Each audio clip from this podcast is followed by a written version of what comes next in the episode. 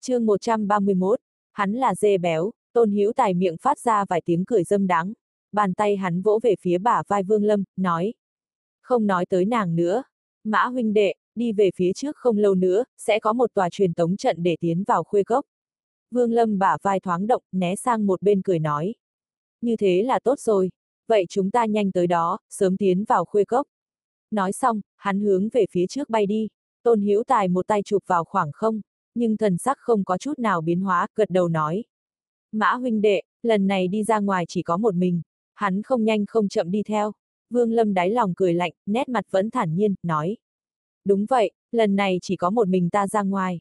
Tôn Hữu Tài cười ha ha, nhỏ giọng nói. Nói vậy, Mã huynh chắc là vụng trộm xuống núi, chuẩn bị đi khuê cốc đổi chút pháp bảo ngọc phù.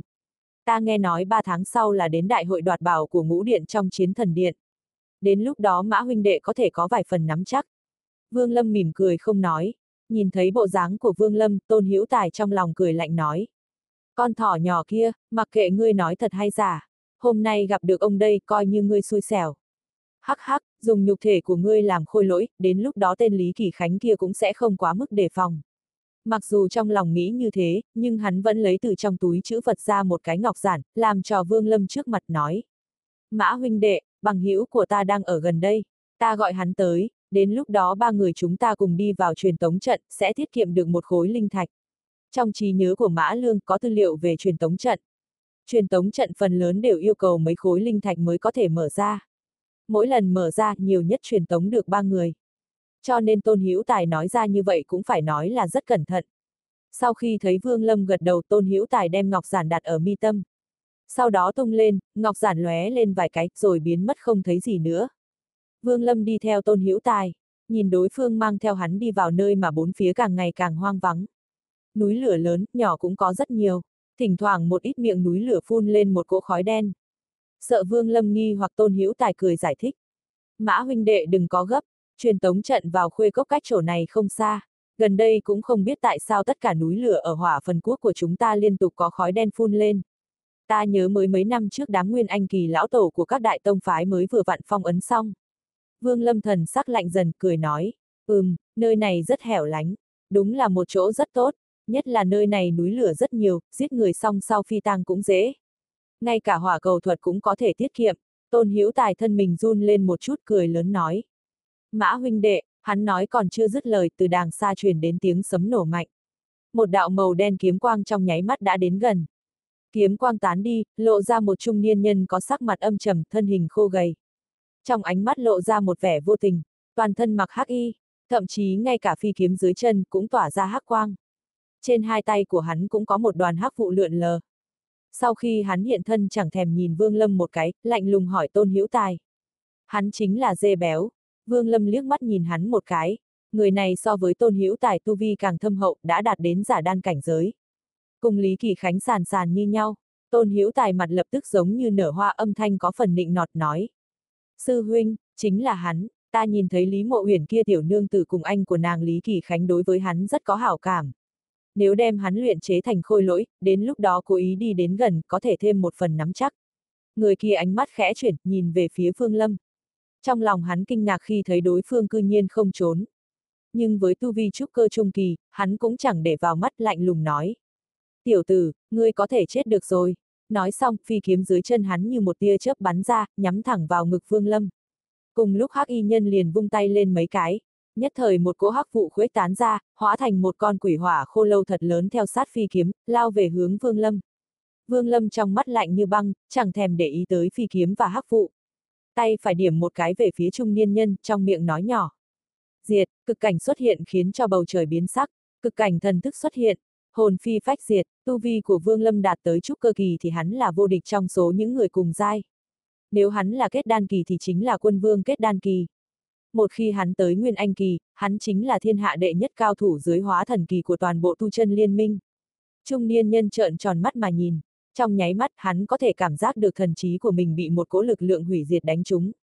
Hắn chẳng hề có chút phản kháng, trong phút chốc đã bị tiêu diệt. Sự sợ hãi mới vừa xuất hiện trong mắt lập tức tan biến. Thân mình mềm nhũn xuống, mãi cho đến chết đi, hắn cũng không thể hiểu được. Chuyện này rốt cuộc là sao? Mọi chuyện phát sinh quá nhanh, phi kiếm giữa không trung vừa bay ra được nửa đường, mất đi sự khống chế. hắc mang lập tức tiêu tán, từ không trung rớt xuống.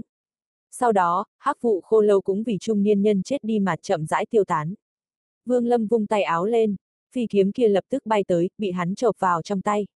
Sau đó hắn vỗ vào túi trữ vật thiết phiến lại bay ra. Đem hắc vụ kia nuốt hết vào. Vương Lâm nói một câu, sau đó quay sang nhìn về phía Tôn Hữu Tài. Trên thiết phiến hồng quang chợt lóe, một ma đầu nhảy ra nhào về về phía hắc vụ. Cũng không quản hắc vụ này rốt cuộc có thể cắn nuốt và tiêu hóa được hay không. Ma đầu vẻ mặt đau khổ cắn nuốt sạch sẽ, chẳng còn cách nào khác, nếu hắn không nuốt Vương Lâm lợi hại như thế nào trong lòng hắn biết rất rõ. Lúc này Tôn Hữu Tài mới kịp phản ứng, hoảng sợ lui ra phía sau vài bước, không nói hai lời dưới chân giẫm một cái, thân mình, siêu một tiếng chui xuống đất, biến mất không thấy gì nữa. Ma đầu chớp mắt vội vàng tăng cắn nuốt tốc độ. Nhưng đáng tiếc câu nói phía sau của Vương Lâm lại làm cho hắn chán nản. Đi theo ta, Vương Lâm nói xong, thân mình vừa động cực cảnh thần thức bỗng nhiên tản ra, đuổi theo. Ma đầu trên mặt lộ ra vẻ không cam lòng, không muốn đi theo. Nhưng Vương Lâm mới vừa rời khỏi không xa, nó liền hét thảm một tiếng.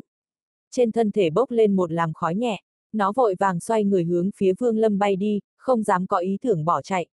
Vương Lâm thu hồi thần thức trừng phạt ma đầu, chuyên tâm đuổi theo Tôn Hữu Tài. Hắn đối với tốc độ của tên Tôn Hữu Tài thực này cảm thấy rất có hứng thú.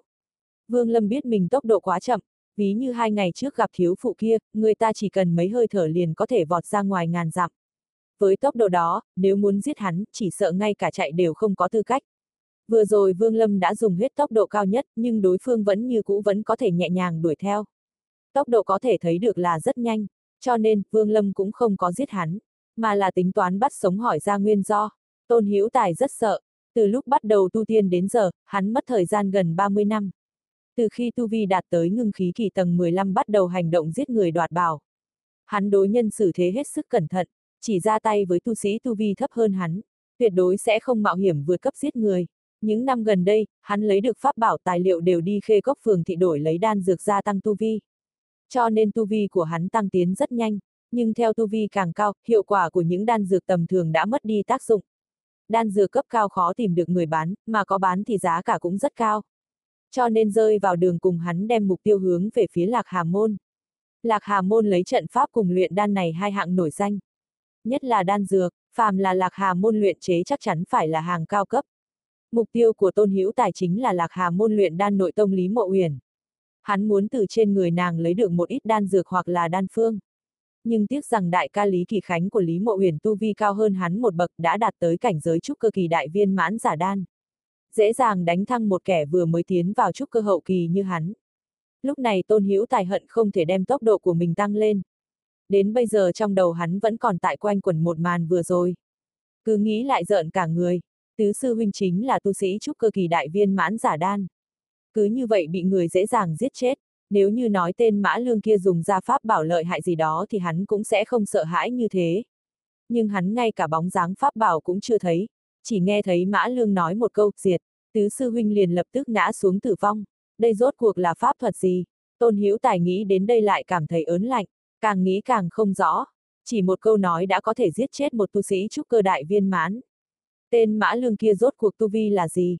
Hay là hắn đã đạt đến kết đan kỳ rồi? Không, Tôn Hữu Tài lập tức phủ định ý nghĩ này.